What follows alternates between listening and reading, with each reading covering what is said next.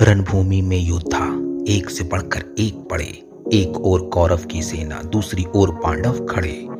दोनों ओर की सेना एक दूसरे को ललकार रहे। अर्जुन अपनों को देखकर मनोबल हार रहे।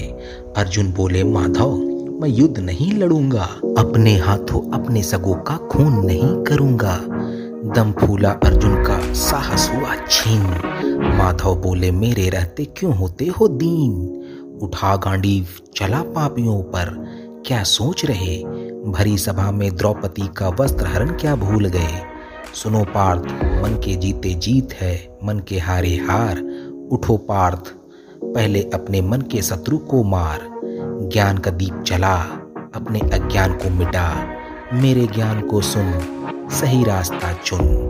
अपने कर्तव्यों से ना पीछे मुड़, कर्म कर ना सपनों में उड़।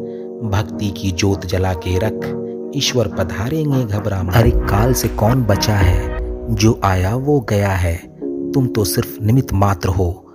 मारने वाला स्वयं काल है। याद रख, मैं ही काल ईश्वर महान प्रकृति प्रधान हूँ। कंस कालिया को मारने वाला कृष्ण महान हूँ। रणभूमि में पहली बार अर्जुन हंसा। बोला, कैसे मानू तेरी बात? होता नहीं तुम पे विश्वास। यह सुनते ही कृष्ण ने अपना शरीर विस्तार किया। तीनों लोगों के स्वामी का अर्जुन ने दर्शन किया।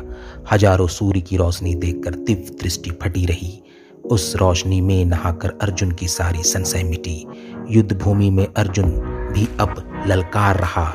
ज़ोर से रथ, हाको माधव, अर्जुन अब बोल पड़ा। ज़ोर से रथ, हाको माधव, अर्जुन अब बोल पड़ा।